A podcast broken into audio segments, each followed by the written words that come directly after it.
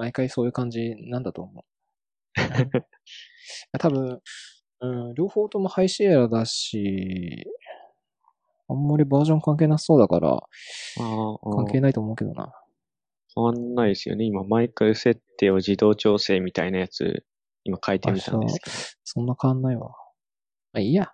ちょっとさっき一応テストして、二人の声取れてたから、多分大丈夫だと思うんで、一応これで行く感じにします。わかりました。ははい。えーっと、2回目なんだけど、ああ、はい。ゴールデンウィーク挟んで、本当は、あはいはい本当は、えっと、ゴールデンウィークの間の、あの、2日間あるじゃん。あ一あ部はい。そうそう。あそこが本当は、休みじゃなくて、一緒だなと思ってたのね。はいはい。で、取ろうと思って予約他の人してたら、アサインしてたら、あの、1回目に出てくれた樋口くんに、吉永さん、1と2日は休みらしいですって言われて、なるほど。取れなくなってさ。で、今日、本当は違う人だったんだけど、ダメって言われて、で、緊急で探してさ、あ、そういうこと。そうそうそう、ちょっとどうしても通りたくて、あのなるほ、ど。東くんに来てもらったんで。はい。一応予定では、えー前回50分ぐらいだったんで、同じぐらい。ああ、なるほど。まあ多分それぐらい話せると思うんで、なんだかんだ。はい。よ大丈夫だと思いますんで。えーよろしましよろしくお願いしますろ。しくお願いします。そうっすね。一応今回もショーノート用意してるんですが、ちょっとその前に、あの、まあ、その前にっていうか、あの、ゴールデンウィーク、どんにし、何してました？ゴールデンウィークは、えっ、と、はじめ映画三昧にしこて、のその後、登山行って、キャンプ行って、あと、最後2日間はひたすら寝てましたね。おーいいね。はい。いいね。映画は何見た何、何系を見てるの、映画は今回は、あの、アベンジャーズってあありますあー、はいはいマーはいはいはいはいはいはい。あれが上映されたんで、もともと分社する前から、あの、マーベルとかアメコミ部みたいな感じで見に行ってるメンバーがいたんで、雲野さんとかあですね。あ。で、そういう人たちと、えー、が見に行ったりとかでしたかえね。ーアベンジャーズいいよね。俺も全部見てる、あれ。あ、そうなんですね。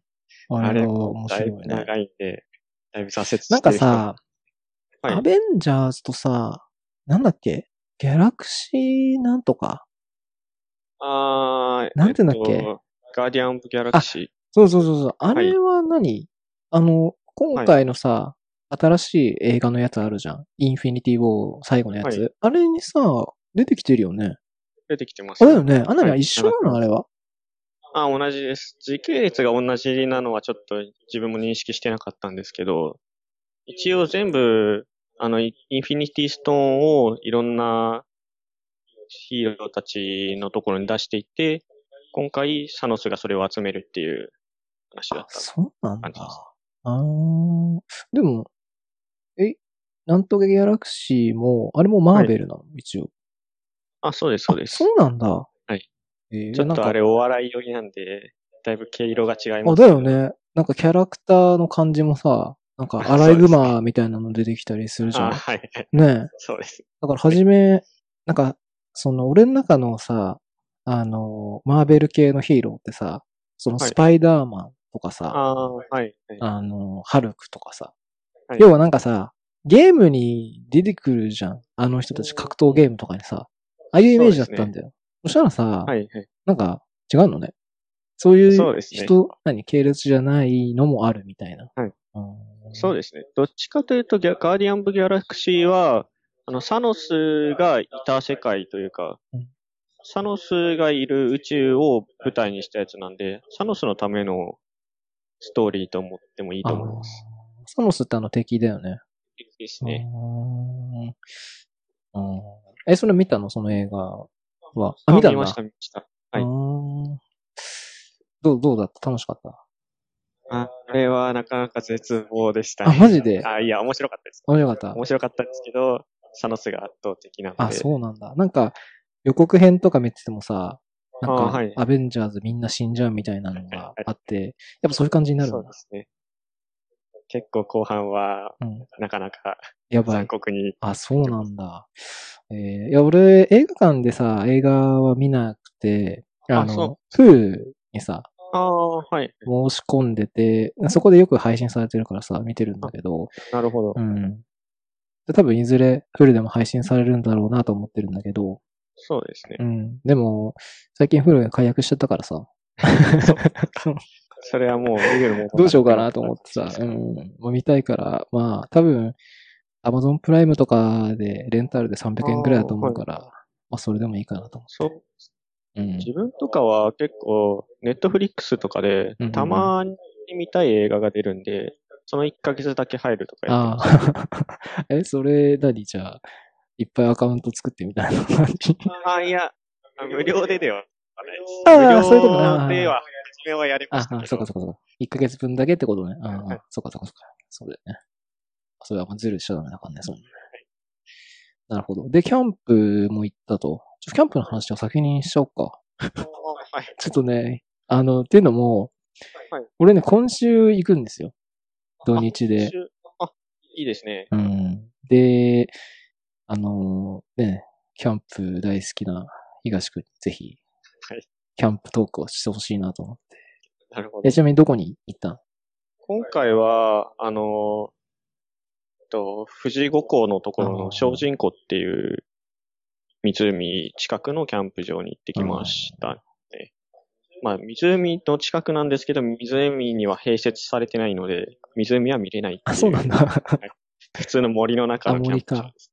え、えっ、と、テントキャンプだよね。あ、そうです。はい。。え、えっ、と、な、誰かと行ったの？それは。それは、あの、学生の頃の友人ですね。うーん。テントキャンプって、はい。あの、なんかテントってさ、普通のテントとさ、なんかあの、なんつうの？タープっていうの？こう、はい。屋根がこう、で、あってありますバーってやってみたいな。ああいうのも、もちろん持っていくの？ああいう、その、テントキャンまプ。あすね。自分の場合は、そもそも雨が今回も予想されていたので、う んもう雨でも料理したりとか、ご飯食べたりするように、タープは必ず持ってああ、ます。そっか。そういうことね。で、寝るのは普通のテント？そうですね。テントですね。はい。え、テントとかってさ、はい。結構ピンキリじゃん、値段。あ、そうですえね、。いいテントをやっぱ使う？自分は登山のテントを併用してます。もう、登山テント？あ、違うの？と違うというか、簡素なんですよ。登山用テントのあ、そう。なんだ。極力登山って荷物軽くしないといけないんで。なんで、軽くするために素材良くして高くなってたりはしますけど、あんまり機能美みたいのはないあ、そうなんだで。すえーえ、何？それって、ちゃんとこうさ、フレーム組み立てて、あと、かはいそうです。やるんだ。はい。なんか最近さ、なんかもうパッて開くだけでさあ、ワンタッチテンうんトあります、。あれどうなの？俺あれ気になってんだけど。いや、いいんじゃないですか。あいいんだあの、山行くと風とかで多分すぐ壊れちゃうんで、あダメですけど、まあ、普通のテントを、キャンプをする分には、こう、ああ、高めのなら多分水漏れみたいなのも多分あ。ないですしあーあ、水漏れとかもあるんだ。うん。なんか、今今週行く俺のキャンプは、あはいテントキャンプじゃないんだよ。コテージとかもでそうそうそうそうそうそう。はい。うん。いいですね。その方が正直楽でいいと思います。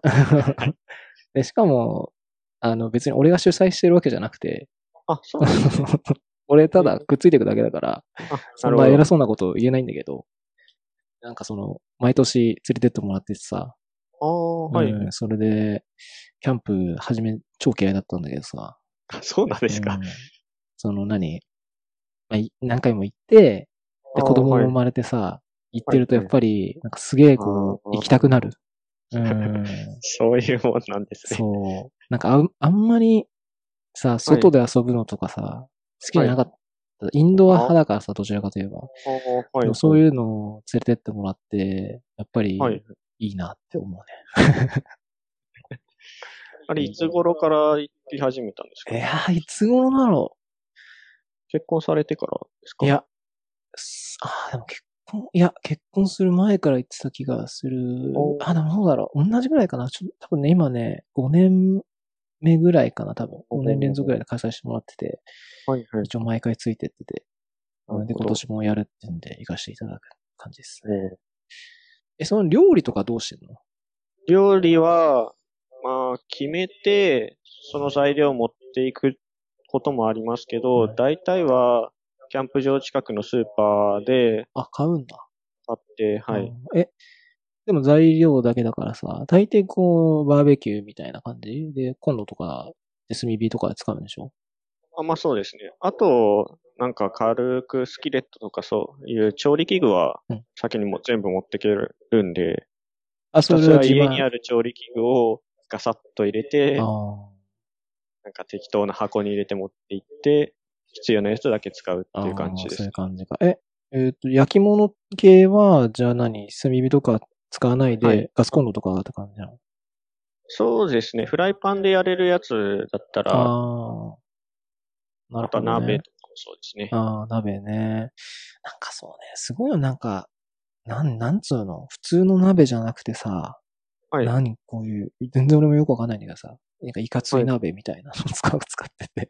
あ名前忘れちゃった。なんて言うんだか忘れちゃった。すんごい重くて。鉄で分厚い、あ、そうそうそうそうそうそうそう。えーっと、名前なんて言なんか何でも作れるみたいな。はいうーん、とか持ってってみんなやってるけど、すごいなと思う。だってもう本当に、もう荷物とかもさ、尋常じゃないぐらい持っていくからさ、はい本当になんかその、ね、家が移動してるみたいな感じでみんなやるから、い、やー、すごいなと思って。うん、俺は、あの、キャンプ道具とか一切持ってないからさ、あ、そうなんですね。道具は本当にあれしか持ってないよ。レジャーシートしか持ってないから。おー え、寝袋とかも基本、あ、そうか。基本的には、そのコテージとかのキャンプそうそうそうそうね。布団が一応あるからそれで、あと、料理する器具とかみんな持ってきて椅子、椅子とかさ、その机とか、はいみんなもう何脚あるんだってぐらい持ってくるからさ。うん、いやすごいなと思うな、あれは。うん。やまあでも楽しみなんで。にいいですちょねっ。と東くんともね、行ってみたいね。いいですね。全然別にテントじゃなきゃダメっていうこともないので。でしょ？ちょっと SUV 乗せてもらってさ、そうですね。うんちょっと東くんとアクティビティ。ああんまいないでしょ？周りにやってる人って。キャンプをやる人は同期でしか、あと、あの、二つか三つ下の海野くんはやりあますや。るんだ。ええは彼は自分より多分やってると思います。マジで？冬でも何でもキャンプやってるんで、マジか。それはガチ勢だね、だいぶね。意外と、すごいね。はい。ええまあじゃあいるんだ。わかりました。キャンプね。うん。なんか、はい最近、そのさっきフルの話したじゃん、フルの話。ああ、はい。で辞めた後にさ、アマゾンプライムに入ったんだけど、ああ、はい。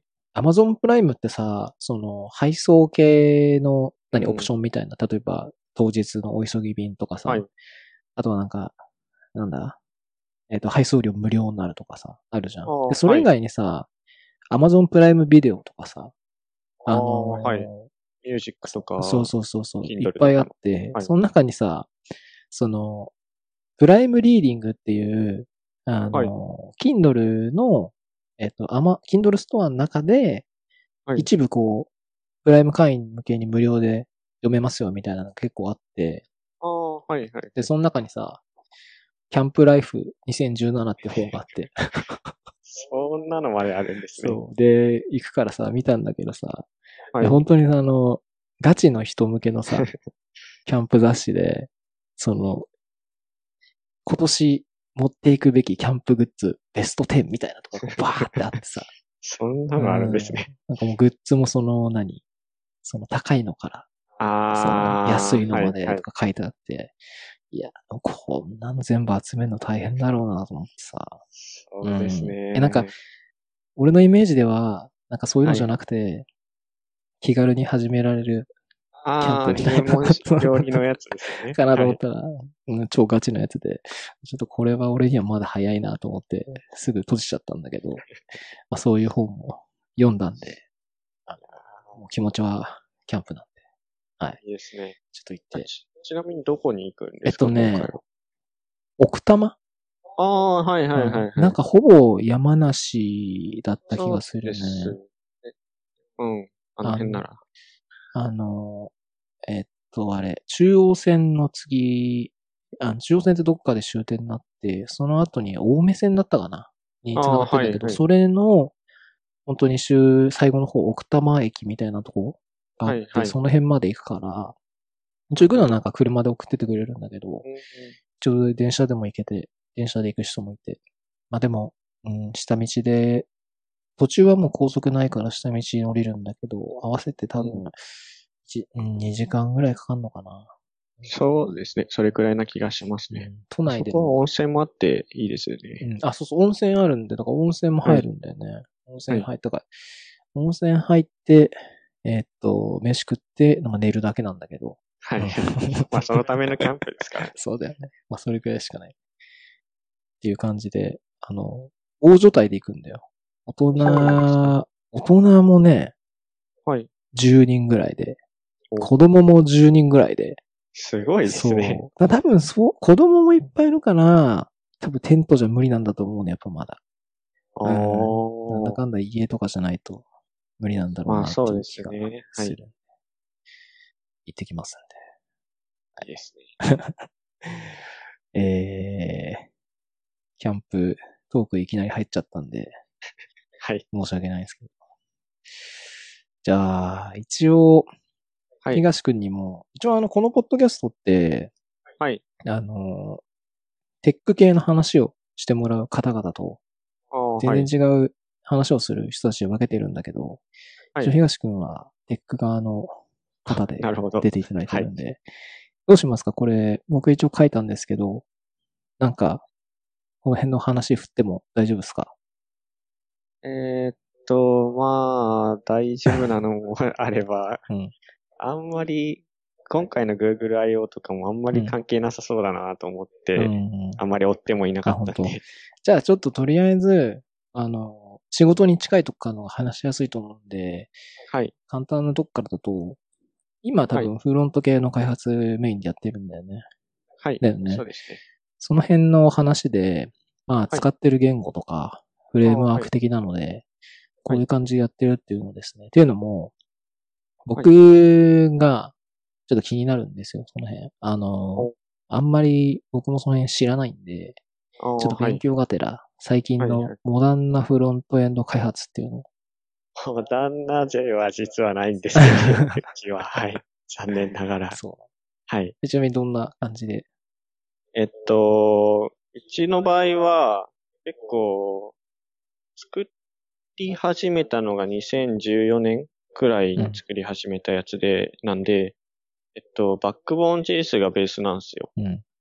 で、えっと、それをラップしたチャップリン JS っていうフレームワークを使って、まあ、当時ならまあ、まだモダンだったかな、ギリギリみたいな UI になって、初めだったんですよね。うんうんなんで、まだ React にはしないでおこうっていうので、 React にしなかった結果、うん React にすごくしにくい設計になってしまったとうん。いう。状況に置かれております。チャップリン JS って俺使ったことないんだけど、はいこ。れはどんな感じで書けるの？基本はもう、ただのバックボーン JS ですね。そこに、バックボーン JS ってモデル寄りなんで、ビューとか、あとテンプレートとか、その辺の機能を組み込んだフレームワークっていう感じですうね。ん。これはシングルページビューアプリケーションなのかな？そうですねあ、。そうなんだ。うーん。一応今、ページは見てるけど、ああ、はい。うん、さっぱりわからんな、これだと。まあ、そんなに機能は多くないですね、確か。うーん。ああ、MVC とか一応書いてあるね。そうですね。今も一応これ使ってるんだよね。使ってはいますね。はうい。ん。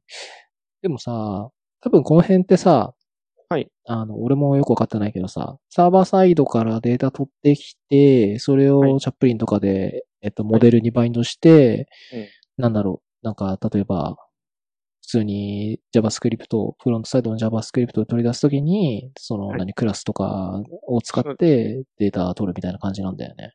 そうです、ね。例えばさ、UI を単純に作るときに、はいドムの制御とかがあると思うんだけど、例えば何、モーダル出したりとかさ、はいあの辺もこれでできんの？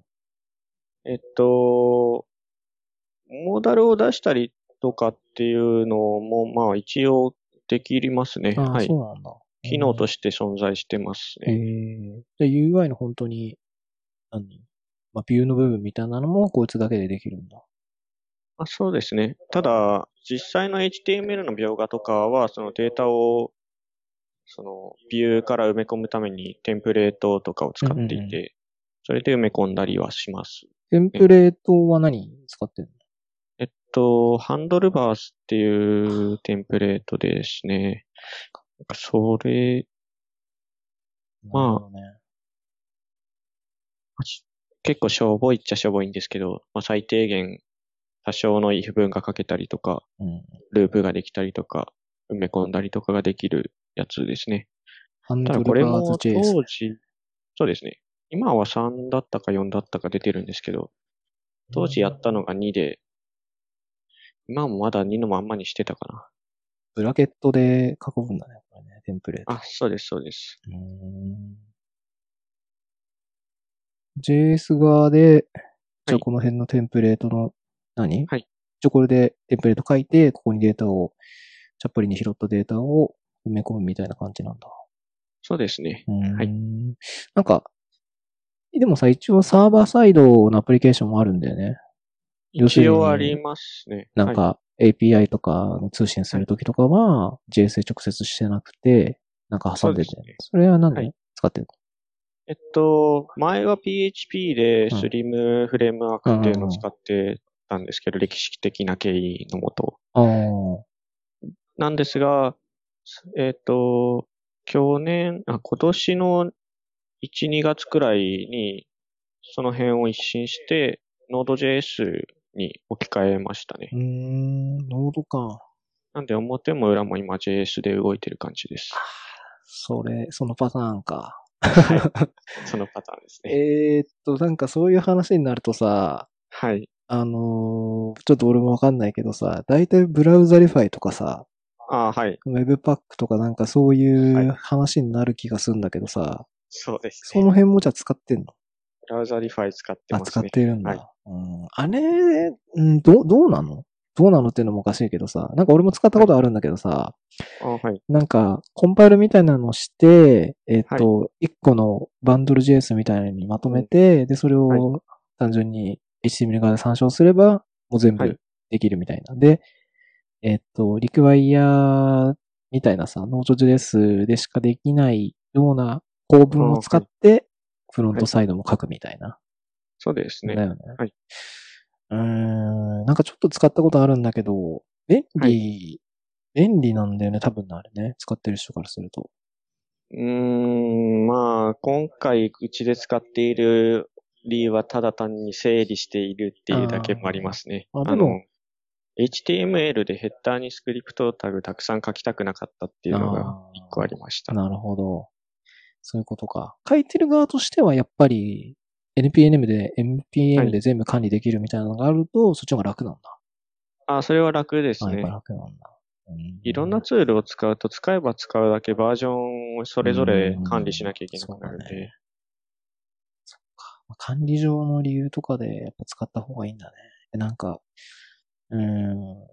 俺が UI 作るときってさ、はいあの、サーバーサイド Ruby で、あフロントサイドで本当に 素の JS を使う ?素の JS っていうか、はいその、 Browserify とかは使わないで、本当はいにさっき言ったヘッダータグに jQuery とか読み込んで、はい。で、そこで JavaScript を書くみたいなのしてんだけど、はい。なんかもう、それにすごい慣れちゃった自分がいて、はい。はい。その、うん、もちろんなんかさ、うん、使った方が確かにいい気はするんだけど、うん、なんかそこまでするの大変。多分ね、ただの食わず嫌いなんだよ。やらないだけなんだけど、なんか、うん、ななんつうんだろう。複雑なイメージがすごいある。その辺の世界って。ああ、まあ、自分も初めとつきにくかったといえばそうですね。なんか、その Browserify だけじゃなくてさ、 ECMAScript とかさ、ああ、はい。ああいうの絡んでくるとさ、 Babelify しないとダメとかさ、はい、はい。あって、なんか、めちゃくちゃ大変じゃんみたいなイメージがあるから。そうですね。なんか、うん、そこまでするんだったら、なんか、普通に、ね、いわゆるテンプレートみたいな感じで、はい。ただ書きゃいいかなっていう気になっちゃうんだけどね。まあ、基本は長期的な運用をする上で、ブラウザーの追従をなるべく楽にしたいという思想のもとに多分存在している感じですね。なるほど。そういうの使っといた方が、そうですね。その辺の巻き取りが、はい。まだましっていう感じです。うん、そうか。まあ、俺が作ってるのは、あの、自分のページとかさ。ああ、はい。そうなんだけど、そんなに、なんだろう、商用で出してるサービスでもないから、そこまでこだわって作んなくてもいいかなと思ってやってるんだけど。うん、勉強がてら触るって感じでやったけど、すぐやめちゃったけどね。なんかいろいろ要素がありすぎて、うん。追うのも結構疲れますからね。なんか、サーバーサイドは NPM でやるんだけど、はい、フロントサイド側のやつは、なんかグラップを使うとか、ああ、はい、はい。なんかそういう記事も見て、いやうん、なんかめんどくさいな、みたいな感じがした。まあ。最中はそうなってます、ね、あ、そうなんだ。今は。はい。それはどうなの？えー、っと、最終的には NPM だけにした方がいいんだろうなっていう部分もありはするんですけど、その、あのツールたちがやっぱりそれなりに使いやすくて、プラグインもいろいろあるので、なるほど。 Browserify したりとか、今は CoffeeScript に、その、なっちゃってるんで、それをコンパイルしたりとか。そうか、そうだよね。 AltJS の話も多分出てきちゃうよね、そうするとね。うん。JS まであるから余計に複雑で。そうだね。JavaScript じゃねえじゃん、みたいなね。ドットコーヒーになってるじゃん、みたいな感じだもんね。そうなんですよね。そうなんだ。しかも CSS も LESS とかいろいろ Sass とか。CSS 組み込むときって今どうしてんの、はい、なんか Browserify とかのさ、プラグインとかでさ、はい、なんかこう、はい、SAS をコンパイルするみたいなとかもあったんだけどさ、ああ、はい。ああいうのはどうしてんの？えー、っと、CSS はどうしてたかな ?CSS も何かしらライブラリは使ってたと思うんですけど。ああ、でも、使ってるけど、 Browserify とかとは一緒にコンパイルしてなくて、CSS は CSS で別でやって、みたいな感じなんだ。はい、あ、そうなんだ。え、一応今は何？何で書いてるの？ Sass で書いてるの？いや、 LESSですね。 LESS なんだ。はい。S ってなんかあれだよね。ネストで書けるやつ。あ、そうです、そうです。はい。なるほどね。今はじゃあ、そのサーバーサイドのノードとフロントサイド側のチャップリンの部分と、はい、あと CSS も自分たちで書いてるじゃあ、全部。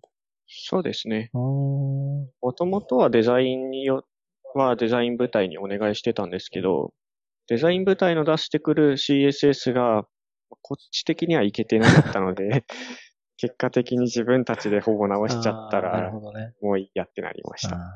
それはわかる気がするな。デザイン部隊の悪口言うわけじゃないけどさ、はい、やっぱりその、例えば見栄え UI 作って、デザイン作ってくださいっていう時にさ、まあ、作ってはくれるんだけどさ、はい、やっぱり、向こうは向こうのこう書き方というかさ、うん、本当に単純な HTML ベタ書きで、えっと、CSS とか当ててるとかがあってさ、結局それをさ、ウェブアプリに組み込もうとするとさ、何、テンプレとかしたりとかさ、はい、出てくるから、結局やっぱ100%使うってのは難しいんだよね、それはね。そうですね、うん、そのまんまは使えなかったですね。まあ、そうだね。なんか、もっとひどいと、HTML すら出てこなくてさ、はい、画像だけとかさ、こんなデザインどうですか、みたいな。いや、はい、まあそうなんですけど。そうなんですよね。それを。そっかはもう SVG に基本していて画像は。SVG もあれ構造、普通の XML 構造になってるんで、ですけど、その中に結構いクラス？あの、タグのクラスとか勝手に書かれてたりして、変な誤作誤動作したりするんですよね。ああいうのを削らないと、まともに動かないっていうのが。まあ、そこは、うん、そういうの考えたら確かに自分たちで全部やっちゃうのがね、楽だよね。そうですね。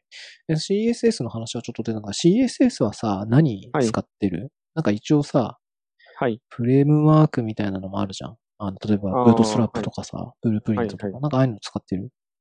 えーっと、ベースには一応ブートストラップ使ってたと思いますね。なるほどね。ブートストラップか。でもあの UI でもブートストラップ感全くないから、はい。まあ使ってはいるけど、まあもう、もう、ほぼないようなもんそうですねね。。そっか。 Bootstrap ね。俺のちなみにサイトはさ、 Bulma っていう CSS フレームワークを使ってて、おー多分、どうなんだろう。うん、割と自分的にはメジャーだったんだけどさ、あの、レスポンシブデザインっああ、はい。てあるじゃん。スマホで見ても綺麗に見える。あれが勝手になる。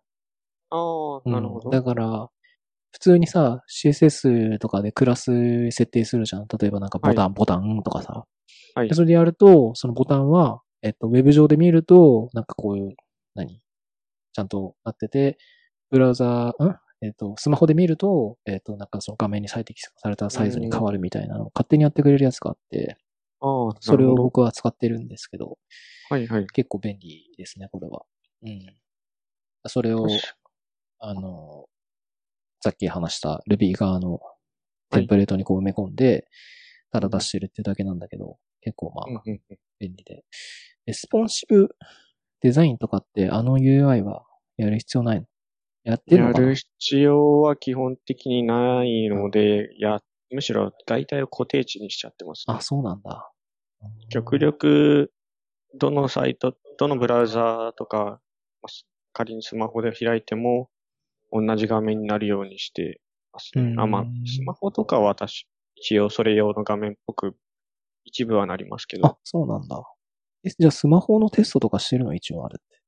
いや、してないですよ。あしてないんだ対象ブラウザにしてないやつはもう全部。そうんだ。うん。はいまあ、しないか。しそうですねないよね、多分。まあ、それこそスマホアプリ作れよって感じなのかな。まあ、そうですね。うんなんかどこかの会社は、そういう感じで勝手に作ってたと思います。ああ、今もあるかわかんないですけど。両方対応してるやつみたいな感じのやつかあ、そうです。まあ、あってもいい、なんか、最近、ちょっと話変わっちゃうんだけど、その、ネイティブアプリいわゆるはい iOS とか Android みたいなネイティブアプリってあるじゃん。はい。あれを例えばさ、作りますと、ウェブ版があって、ウはいェブ版だとその崩れちゃうから、うん。ネイティブアプリ作りました、みたいなこと出すんだけど、結局使ってる人からすると、アプリをインストールしなきゃダメじゃん。なんかそれがめんどくくさいといい。う文化が、まああるらしく、なんかやっぱ結局、ブラウザー開いて URL なり、ブックマークしたページに行けば、うん。スマホと同じ画面が出る。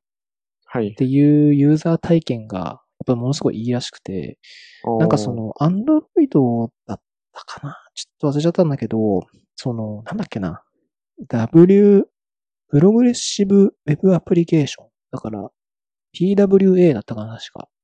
っていう技術があって、それは、えっ、と、例えば、ブラウザーでこうアクセスしたページを、えっ、と、なんかブックマークみたいな感じで、えっ、と、登録すると、あの、スマホの、あの、デスクトップの画面とかにアプリとしてこう出る。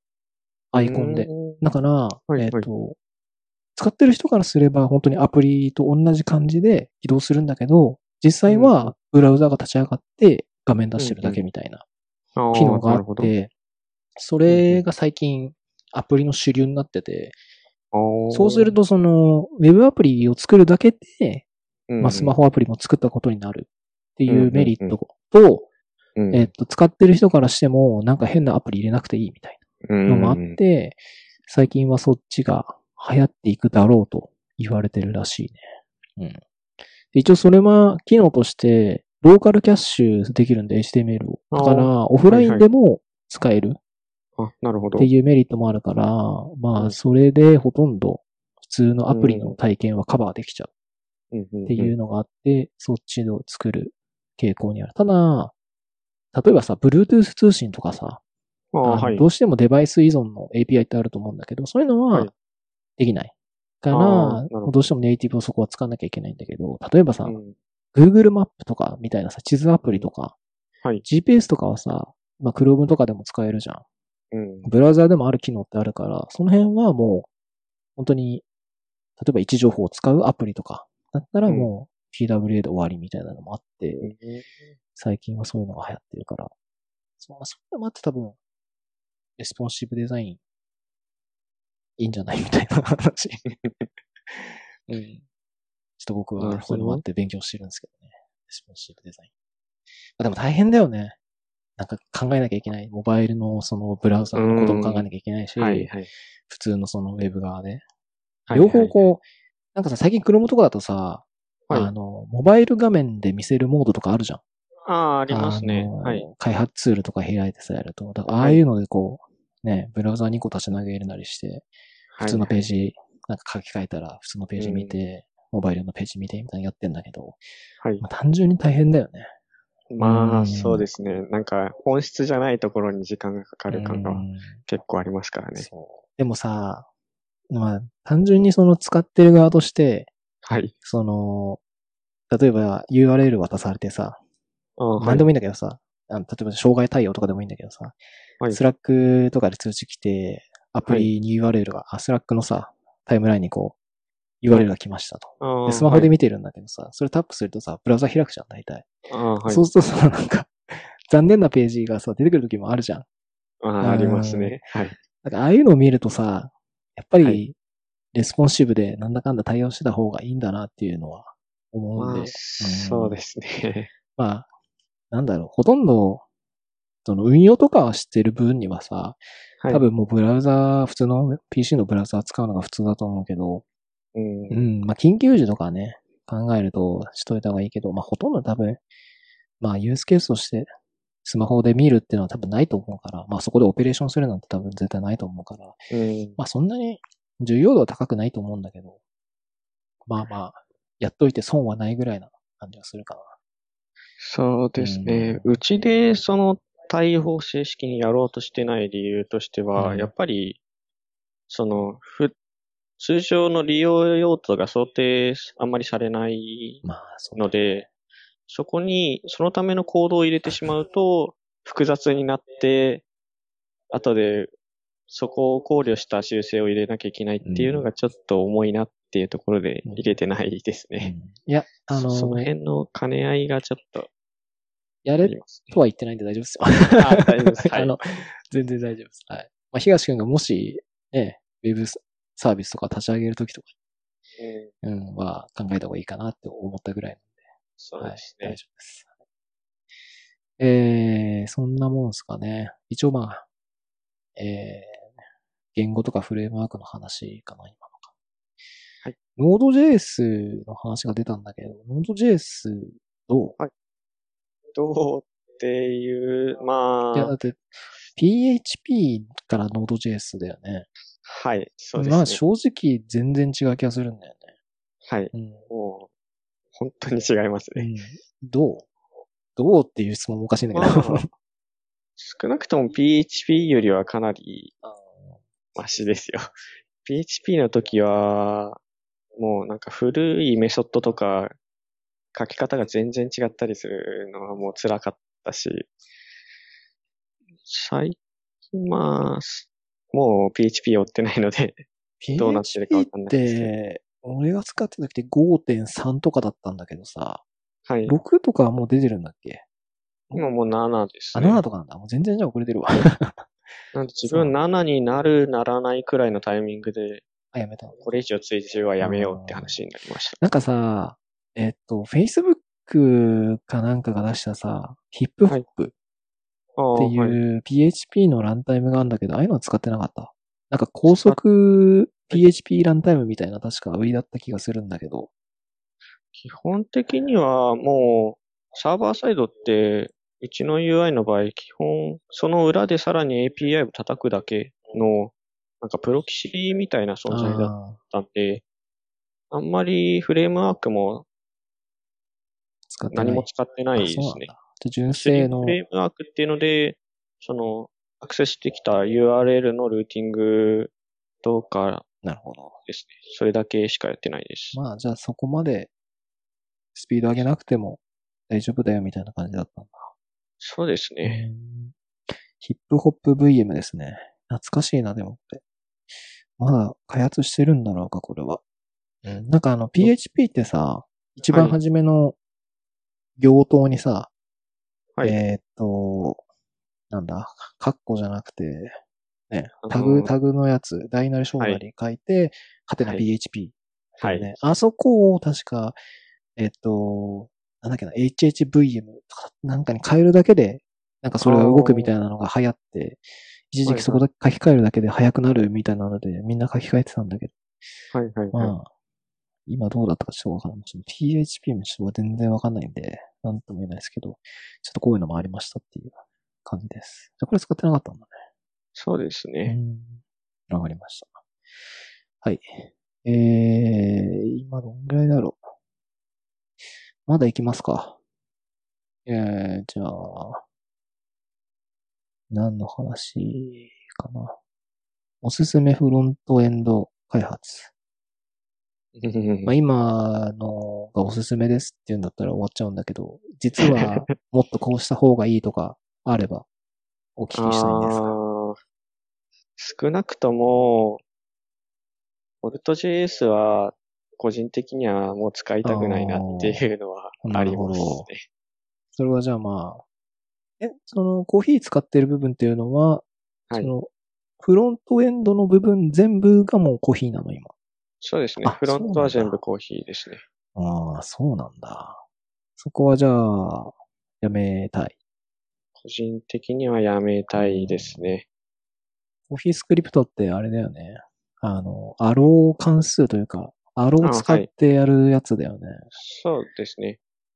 まあ、あの辺の書き方は最近の JS、ネイティブの JS にも取り込まれてるのもあるんで、そういう意味ではだいぶ近くはなってるんですけど、まあ、ブラウザー、というか、たネイティブな JS でもどんどん変わっていく上に、割と JS も変わっていくっていうのに追従するんだったら生の方が楽じゃないかなっていうところ。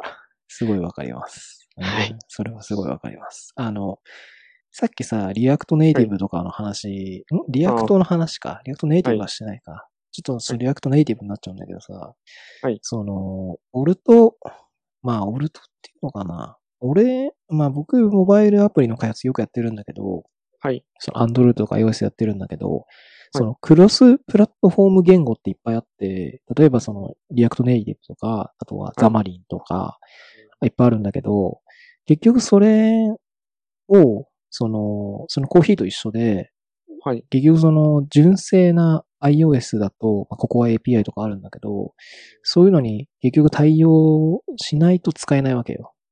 例えば、iOS 新しくなりました。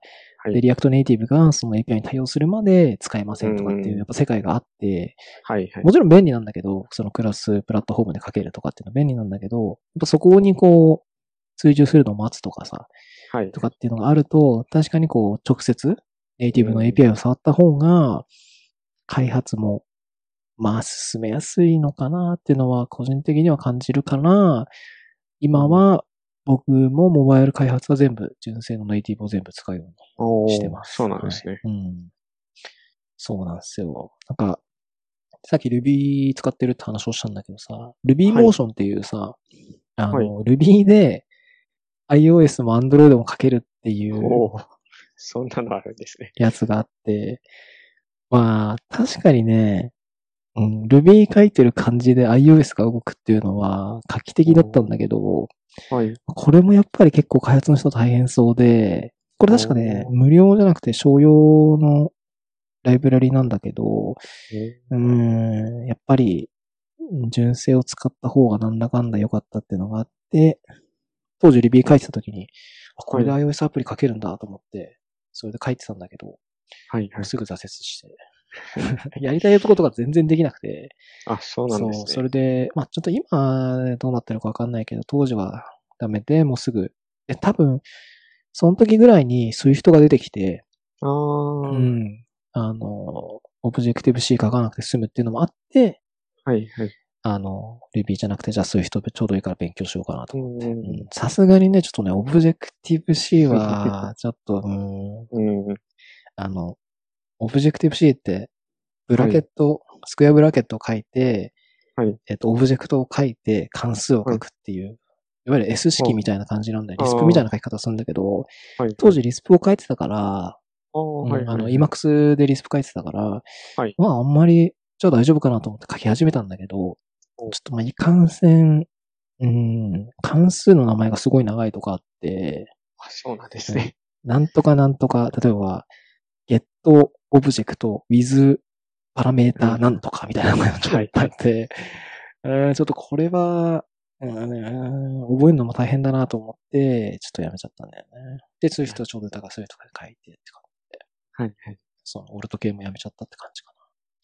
まあ、最近のやつちょっと追ってないからわかんないけど、なんか、はい。うん。あの、例えば、 React Native とかだと JavaScript とかで、はい。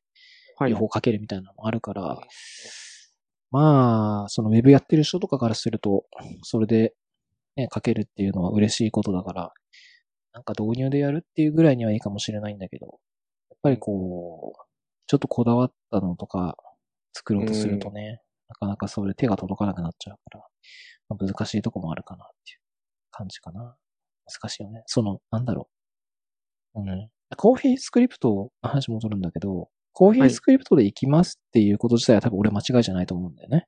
はいはい。でも、さっき言ったその通常の話とかが出て、じゃあ、は純正の JavaScript の、うんまあ、もしくは ECMAScript のやつに戻しますってなった時にさ、はい。多分かなり大変じゃん？そうですね。うん。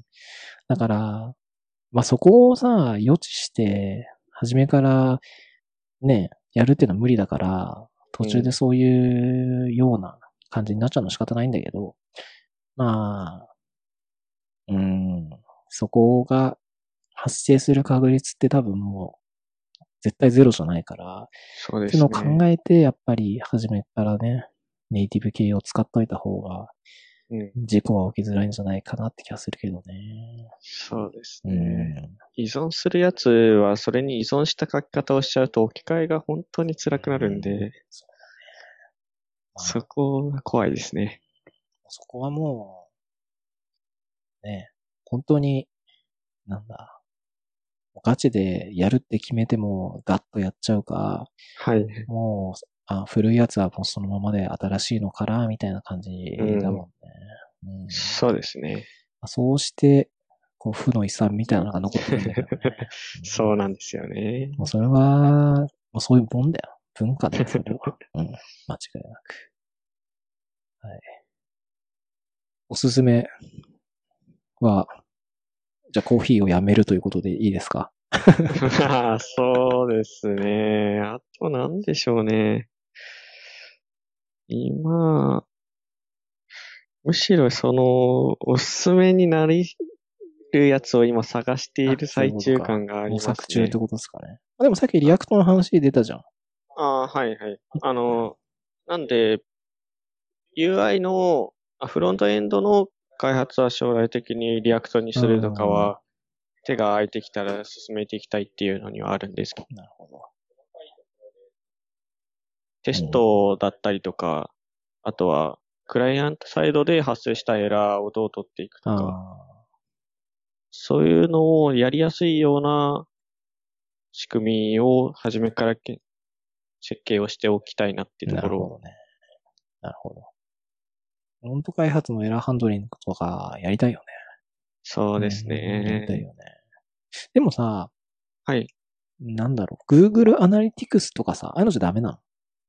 あーえっと、基本リクエストが飛ぶ範囲ならまあ正直なんだってよくうんできるんですよね。やっぱログに残るんで。うんその、本当に残らない奴らが、だったりとか、うんエラーじゃないけど、ユーザーから見たらエラーっぽく見える、あブラウザ仕様による微妙なバあ、ななんか。崩れとかああいうのを残そうとすると、最近だと、なんか定期的にキャプチャーを自動的に取ってくれるやつとかいるんで、通信をめっちゃするのをなんとかできるんだったらそういうのを使うのもありかなって話にはなってます。うんちょっとその辺はわかんないけど、なんか、セキュリティ的にもそれはどうなのかなっていうのは、はい。ですです。なんで、いろいろ問題はありますうが、んそうね、その辺は、俺も興味あるけど、うん俺はもう全部、うーん、もう Google Analytics でリンクどこ踏んだとかは。管理してるけど、さすがにやっぱりそういう、うんうん本当にフロントで完結しちゃう部分っていうのは何もしてないから、確かに気になるっちゃ気になるね。そうなんですよね。なんかたまに、本当このキーとこのキー組み合わせたらなんか発火しちゃったとか、あユーザーのアクションキーでなんか勝手に発火する系をどうしたらいいんだろうみたあ。いな、あ結構、ブラウザーのバージョンによって発生したりするんで、困るんですよね。なかなか。なるほど。わかりました。頑張ってください。はい。もうちょっと1時間だけど、どうしようかな。Google I.O. が実は今日の、えああそうですよね日付明けた2時かな。はい夜2時に、えーピチャイさんのキーノートがあるんで、はい。はい一応書いたんですけど、Google I.O. とかって聞いてる？そのいやー、ままで。基本は聞いてないかな。翌日のまとめ記事見たりとか、そんな感じ。まとめで見てますね。まあ僕は毎年頑張って起きて聞いてるんで、すごいですね。いや、なんかね、最近、ちょっと多分前回も話したかもしれないんだけど、はい YouTube とかで、そのはい同通してくれるから、ものすごい聞きやすいんだよね。わ、かるしあー内容が。そうねん。で、なんかライブ感もさ、ちょこうさチャット流れるじゃん、ビャーって。そうですね。うんはいあれが結構面白くて見てるんだけど、あ、でもやっぱ眠いからね、ちょっとそこだ、戦いだけなんだけど、まあ、今年も一応、今年っていうかもう今日なんだけど、はい。頑張ってみようかなと思ってるんですけど。ちょっとい、この話ではい。気になった、気になったっていうか、ちょはい注目してる内容として、僕が期待してるやつなんですけど、はい。えー、Firebase の話がきっとあるだろうと思って、えー、今年も期待してるんですが、Firebase って使ったことあります？いや、なかったです。なんで、じゃあいいか。軽く見てましたけど。じゃあいいかな。Firebase は、あの、もともと Firebase はいっていう単体のやつで Google に買収されて、うん、で、えっと、AdMob とか、モバイル向けのサービスも統合して、全部ここにして、今 Google さんが提供してるんですけど、いわゆる、あれだよね、うちもやってるモバイルバックエンドアザーサービスなんだけど、もともと、実は、僕は、そのモバイルバックエンド自社のね、やつを使ってたんですけど、い、おーやもうこれが出てね、う んこれ出た瞬間にこっちに変えて、そっからずっとこっちを使ってるんですけど、やっぱね、機能が多かったりとか、一番はね、まあでも無料で使えるんだよね。めちゃくちゃ機能がいっぱい。Google 先生はもう、太っ腹すぎて、これ無料でいいのかと思うんだけど、無料で全部出してくれてるんで、使ってるんですけど。いやーやっぱすごいかな。うん機能も多いし。あの、ウェブアプリとかを使うときにもさ、はい。これ使えて、まあ、結局、なんだろう。単純にクラウドにデータを置いてるのと一緒だから、はい。それを iOS の SDK を使えばスマホで表示できるし、Android の SDK、まあ、Java とか使えば、えー、Android 表示できる。で、うん。さっき Node の話したんだけど、Node.js の SDK もあって、あー結局それ。れ使えばサーバーで同じデータが出せるっていうのがあって、うんうんなんか一応 Firebase 自体はモバイルっていうのにはこだわってなくて、バックエンドアザーサービスってな。ってて、要するにもう本当にデータを格納するとか、そういうのに優れてるやつですっていうのを言ってて、あの、なんか、モバイルのアプリを作ってると、やっぱりなんだかんだ、それをブラウザーでどうしても見たくなる。さっきのちょっと話じゃないんだけど、はい。はい。あの、ゲームアプリを結構作ってるんだけどそのスコアの情報とか管理してるんだけど、その、なんだろう。アドミン、まあ、開発者はさ、うん。アドミンだからさ、そのデータが全部溜まっていくんだけど、アプリではさ、結局1ユーザーにならなきゃいけないから、その自分のユーザー分のスコアしか見れないんだよね。はい。だから、そのブラウザー版は、えっ、と、アドミンみたいな感じで全部のデータをバーッと持ってきて、ああ、はい。まあ、なんだろう、管理者インターフェースみたいな感じでうん。できるとかなり便利かなと思って、はい。えーそういう風に使うこともできるっていうのはかなり嬉しい。で、実際作ってみてやったりはしてるんだけど、はい。あの、管理者 UI とかはやっぱ一般には見せられないからさ。まあそうですね。ん。なんか自分だけ用の UI になっちゃうからさ、はい。どうせだったらなんかこう、えー出したいなと思ってるんだけど、なかなかこう、出しても有意義なやつになんないとかさ、あとは、なんつうの？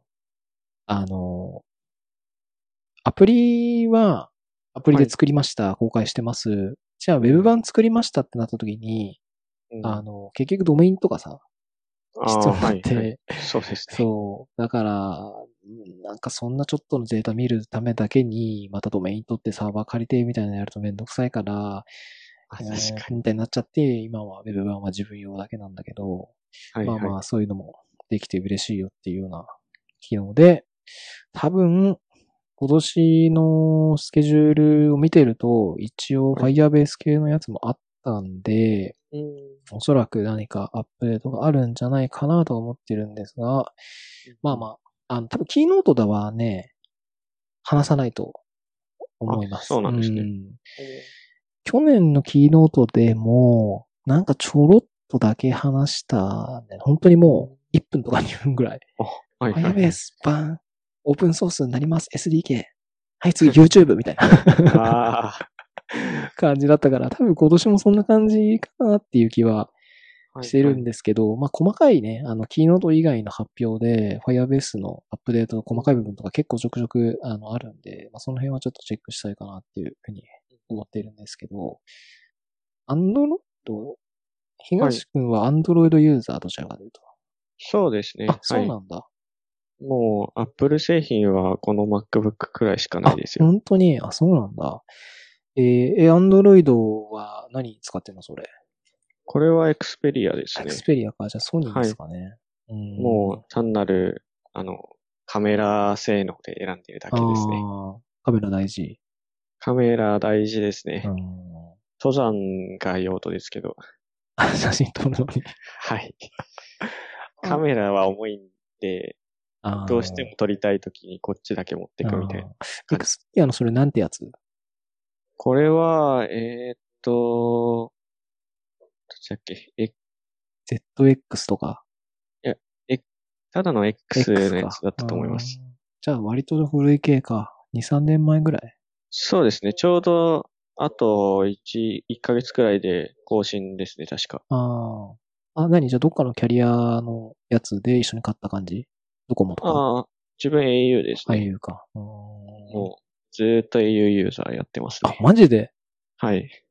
すごいね。その話先週した気がするんだけど。してました。あ、したよね。はい。そう。俺もね、また話すんだけど、あ、はいた。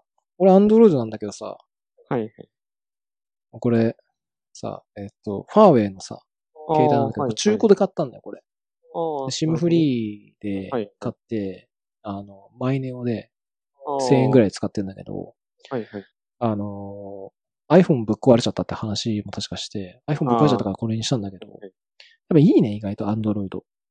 まあ、そうですんね。なんか、もともと iOS がずっと好きだったのは、やっぱりなんかね、UX がすごくいい。その、はいはい。デザインが綺麗とか、うんボタンを押した感じとか、あとなんない。その、アンドロイドってなんかイメージ的にこう、画面がパッパッこう切り替わるイメージ。があるんだけど、はいなんかこう、iOS ってこう、ヌワンってこう、うん。切り替わる。フェードイン、はいフェードアウトが結構はっきりしてるみたいな。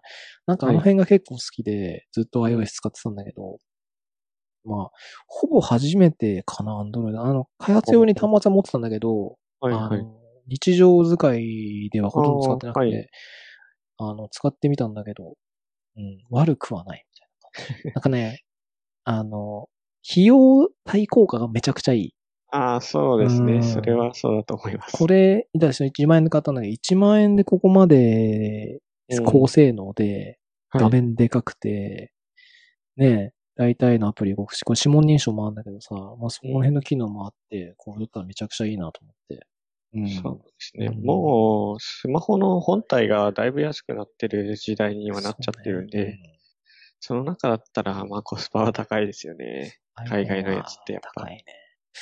アンドロイドだと、Google が出してる Pixel とかは、まああれは本当に同じぐらい高いかな。iPhone の、iPhone X とかは、日本円だと12万ぐらいするのかな。あそんなにするんですね。Pixel 2ってやつもはい海外で出て、日本とかだとまだ多分中古市場じゃないとないのかな。中古市場っていうかなんだあの、秋葉原のさ、スマートフォン屋さんとかに行かないと多分売ってないんだけど、でもそれでは10万ぐらいするかな、Pixel 2は。あうんか確かにそうなってますね。うんはい。かなり高いんで、あれは。だから、まあ、あの辺は、なんだろう。フラグシップというか、ハイグレードモデルだから、多分、ね、あんまり日本で買う人いないかなと思うんだけど、うん日本のアンドロイド市場はさ、いろんなメーカーがいろんなデバイス作ってるから、もうほんとピンキリじゃん。そうですね。だから、安いのでコスパいいのって多分いっぱいあるから、うん。結構、一回使ってみた感想では、その何？うちの家族の人とかも iPhone い。使ってるんだけど、はい。Android いいよって。今日勧められるぐらいい。はいかなっていうのを感触として、あの、うん。覚えたんで、割と、あの、いいなと思ったらそのコスパの部分もあるんだけど、何？その SIM フリーの端末も結構安く買えて、いわゆるその格安 MVM をうんもうすぐ使えるから、まあね、全然なんかさ、家にいるときってさ、うちはい Wi-Fi があるんだけどさ、ああ、はい。もう Wi-Fi 使うわけじゃない？はい。さすがに LT 使わないからさ。はい。はい。で、家にずっといるとさ、使わないんだよ。LT を。まあそうですそうね。。だから、もうギガがさ、余るんだよ。なるほど。あまりに余っちゃうから、はい。その、安くいいプランってもっとあるからさ。はい。だったはい、ら、もっと安いプランにして、っていう風はいに提案もできるから、アンドロイドの格安 SIM にしといて、ん？アンドロイドの SIM フリーにして、格安 SIM 契約しとけば、ううんん。ね、1000円ぐらいで済むから、おすすめはするんだけど、なんかめんどくさいらしいね。まあ、ちょっと自分で考えなきゃいけないことは増えますからね。まあ、うん、俺もまあでも入れちゃえばもう、あとは大して変わんないと思うんですけどね。あ、それは何 ?au の SIM ロックだけど、SIM カードは au じゃないとかそういう感じ？ああ、えっと、SIM フリーにはしたんですけど、今はまだ普通に au の。au 契約してるんだ。はい au って、えっと、俺も前使ってたんだけど、はいえーっと、基本料金と、はいえーっと、データのパックで、はえー今いくらぐらいなんだろう？なんか、はあ、なんだっけな。5ギガ ?5 ギガだっあけ？あはい、ありますね。うん。とかが標準なんだっけ？確か3900円ぐらい？えっと、標準は7ですね。で、プランとしあて、えっと、2ギガ、3ギガ、5、7、10だか20だか、みたいな感。じになってて、ただ割引が効くのはに3ギガより上からなんですよ。ああ、そうだ。なんかあったわ、それ。うん。それで今自分は3ギガにして、2ギガには2年縛り消えたらやろうと思ってなるるほどね。感じですね。えー、au ピタッとプランとか。ああ、そうです、そうです。うん、あるね。3ギガ。うん。あ2年契約なんだね。これでも未だにね。そうですね。自分の場合は、あの、なんかステマっぽいんですけど、au のあの、スマートパスっていう。はいはいはいはいはいはい。なんか au のオプションサービスので、なんかいっぱい使えるんだっけ？あれでそうですね。えっと、金曜だかなんかに、えっと、なんだっけ、ミスドがはいはいはい。安なんか1個もらえたりとか、まあ、他のキャリアもやってますけど。あったあった。あと、あの、映画が安いんで、月曜が au マンデーで安くなるんで、自分はそれで、えっと、700円安くなるんで、月になん結構本数見るんで、それで大体元取ろうとしてる感じですね。なるほどね。そうか、そういうオプション目当てに契約してるっていうのもあるんだね。そうですね。うん。なるほど。映画見なかったら、まあ、いらないですね。もうそれのためだけに入ってる。なるほど、なるほど。うん、まあ、その目的があるならいいと思う。はい。いいと思う。なんか、ただね、契約してるだけだと本当に高いから、うん、そうですね。なんかでも、あ、これ話したかななんか、LINE あるじゃん。はい、LINE アップ。はい。あれは、えっと、普通にまあ、電話番号あれば登録できるんだけど、はい、なんかね、なんつうの？本人確認機能みたいなのがあって、その、はい、要するにその取った ID、電話番号が本当にあなたなのかみたいなのを、あの、SN、SMS 認証。電話番号にこうさ、ピンコード来てみたいなのとは別で認証する機能があって、ありま。あるよね。で、それが、ドコモと au しか使えない。なんか、認証するってやると、au あの、そのキャリアどっち使ってるかっていうのは自動で判別して、ログイン画面に飛んで、ドコモであれば、そこでドコモの ID でログインすると、本人確認できる。で、au だと auID でどこでログインするとなんか確認できるっていうのがあって、それが、格安 SIM だとできない。あ、そうなんですね。そう。だ結局 auI、え、例えば、えっ、と、今だとマイネオで au プランっていうのがあるんだけど、それは回線は au なんだけど、えっ、と、回線を使ってるだけで、あくまでもマイネオユーザーなのね。だから、はいはい、auID とか持ってないんだよ。だからそこの認証画面に飛ばされても、結局認証できなくて、はいはい、本人確認ができなくて、はいはい、そうすると一部の機能が使えなくて、あの、LINE とかだと、えっ、ー、と、ID 検索とか、電話番号検索の機能あるじゃん。あ,、れがね、使えないあ、そうなんですね。そう。だから、もし遠隔にいるときに友達追加したいみたいなときに、検索できないから、はい、すごい大変。だから、電話とか、そういうの検索できないって言ってる友達はいたんですけど、そういうことだったんですね、うん、あれ。そう。そういう場合は、なんか QR コードを直接見せて、はい、で、こうスキャンしてもらうとかしないとダメだから、はいはい、それが結構大変。うんうんうん、エアコンつけてあ、はい。もう、そろそろかなと思うんで。はい。えー、また、SIM の話をしてしまいました。じゃあ、まだ au を使い続けるんですね。そうですね。多分使い続けますね。なるべく安いプランにして。え、何年ぐらい使ってるの ?10 年とか？このスマホは2年ちょうどですけど、うん、au になったのはもう10年くらい経ってますよ。マジか。はい、それなんかさ、au10 年以上とか20年とかやってると安くなるみたいなのはあるいや、ポイントは定期的に入ってくるようにはなってますけど、長期割みたいなのはないんですよ。で、au にこの間就職した友達がいるんで、なんとかしろなんとかしろって定期的に言ってます、ね、それがないとなんか、うん。うん、メリットほんとないですよ。あ、そうなんだ。え、なんかさ、au 自宅の光回線とかに au 引いてると安くなるみたいなのも確かあったと思うんだけど。ああ、ありますね。あれはないの？家に？えっと、うちの場所は au 光が入らないんですよ。そうですか。それは残念だね。じゃあ、そこは使ってないんだ、それはもう、その割引は。そうですね。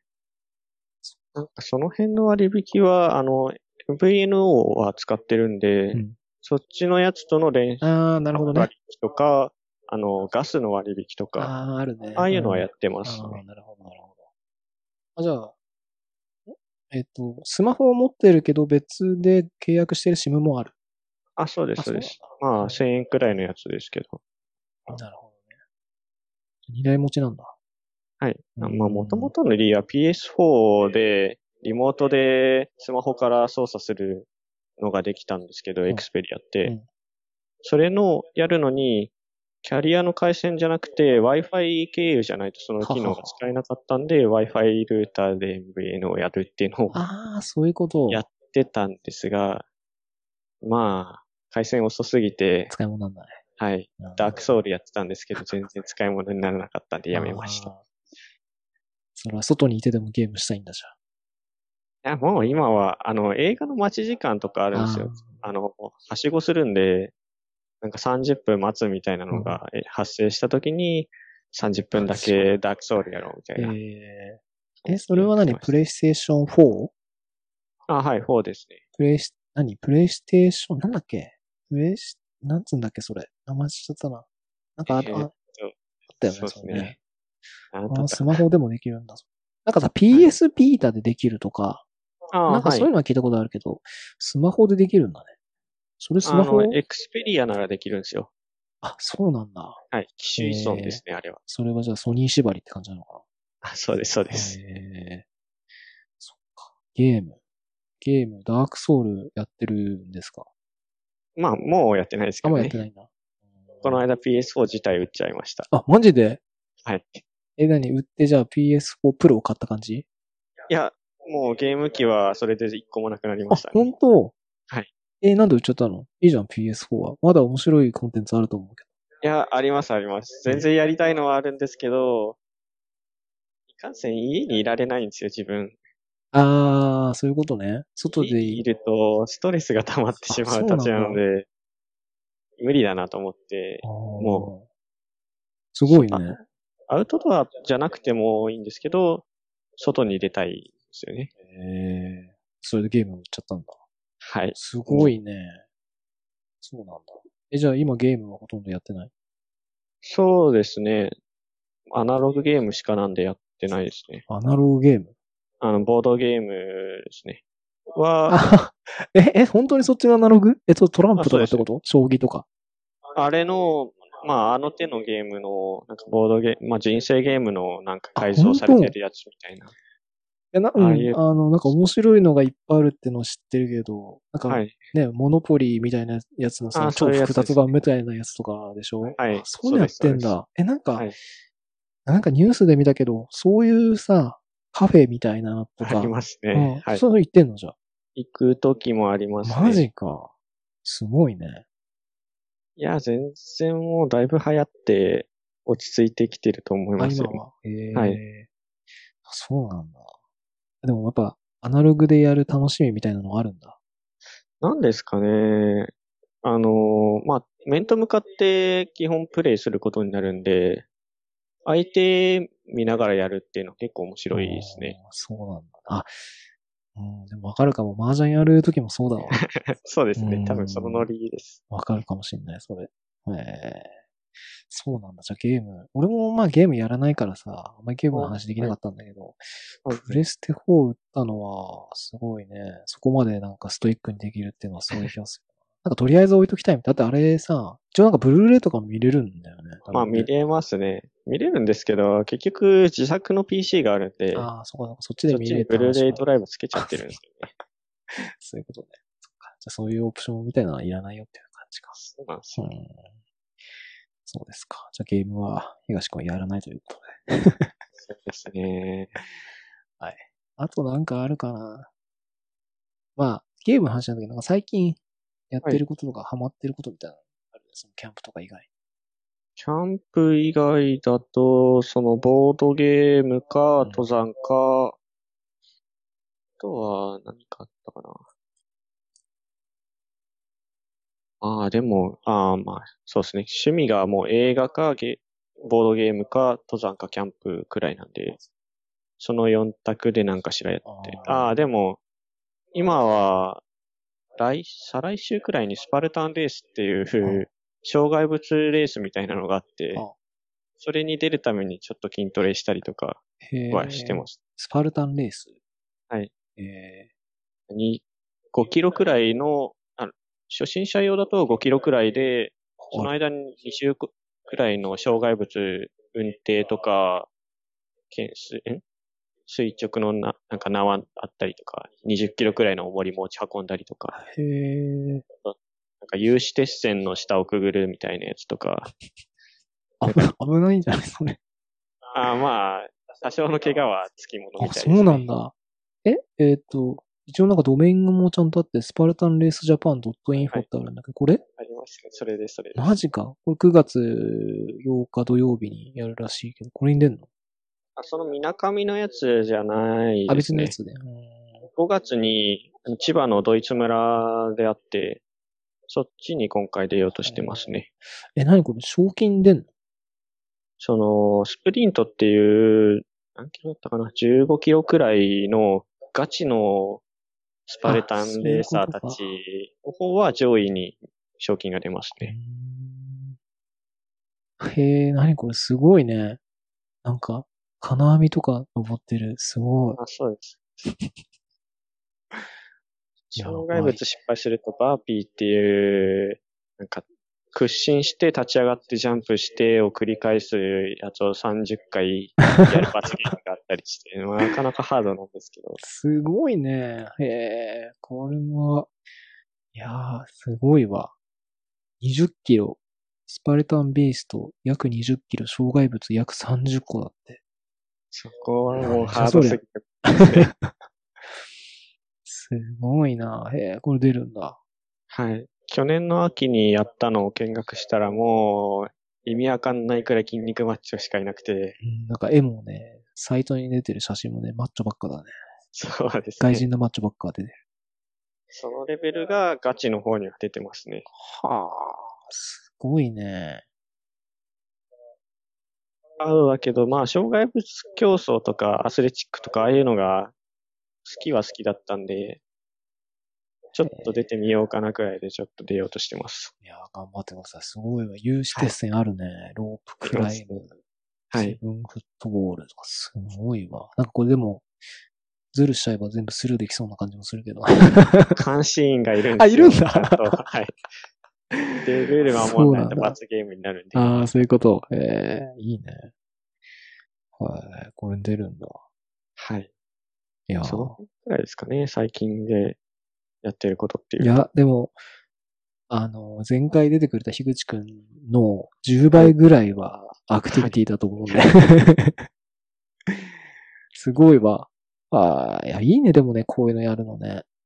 そうですね。体動かす、全身動かすんで結構スッキリするし、まあなんか、溜まったストレスの解消にはなりますよ。うん。いや、こんなね、アクティビティなエンジニアの人は、珍しいんじゃないかなってぐらい。マラソンしたりとかさ、っていうのはまあいよく聞くんだけどさ、はいいや、こんなの出てる人はすごいなと思うな。また、まあ、でも楽しそうなのは楽しそうか。そうですね。もうはっちゃけていくしかないんで、うーん。いや、ちょっと俺はできないかな、これは。うーん。はい。まあ、キャンプでいいかな、俺は。まあいいと思いますよ。キャンプは運動したことになんないけど。はい。ああ、そんなもんすかね。一応、小ノートざっと。他はに、いチョコレ、俺のしかないんだけど、ひ東くん的に話したいことがあれば、これだけは言わせてくれ、みたい そんな主張はあんまりないあないあないですよそうっすか。は。はい。そうですか。じゃあ、そんな感じでいいですかね。はいはいえー、では、エピソード2、これで終了です。URL は、えー、かかききけけ .com スラッシュポッドキャストスラッシュ2、かかききけ .com スラッシュポッドキャストスラッシュ2です。で、前回も話したんですけど、えー iOS 版、てか、えっ、と、ポッドキャストアプリの登録は、一応5月分の収録をすべて取り終えてから配信する予定なので、えー今はサイトだけで、えー聞ける状態なので、えーサイトの方の訪問お願いします。はい。じゃあ、東くんでした。はい。はい。ありがとうごあざいます。りがとうございました。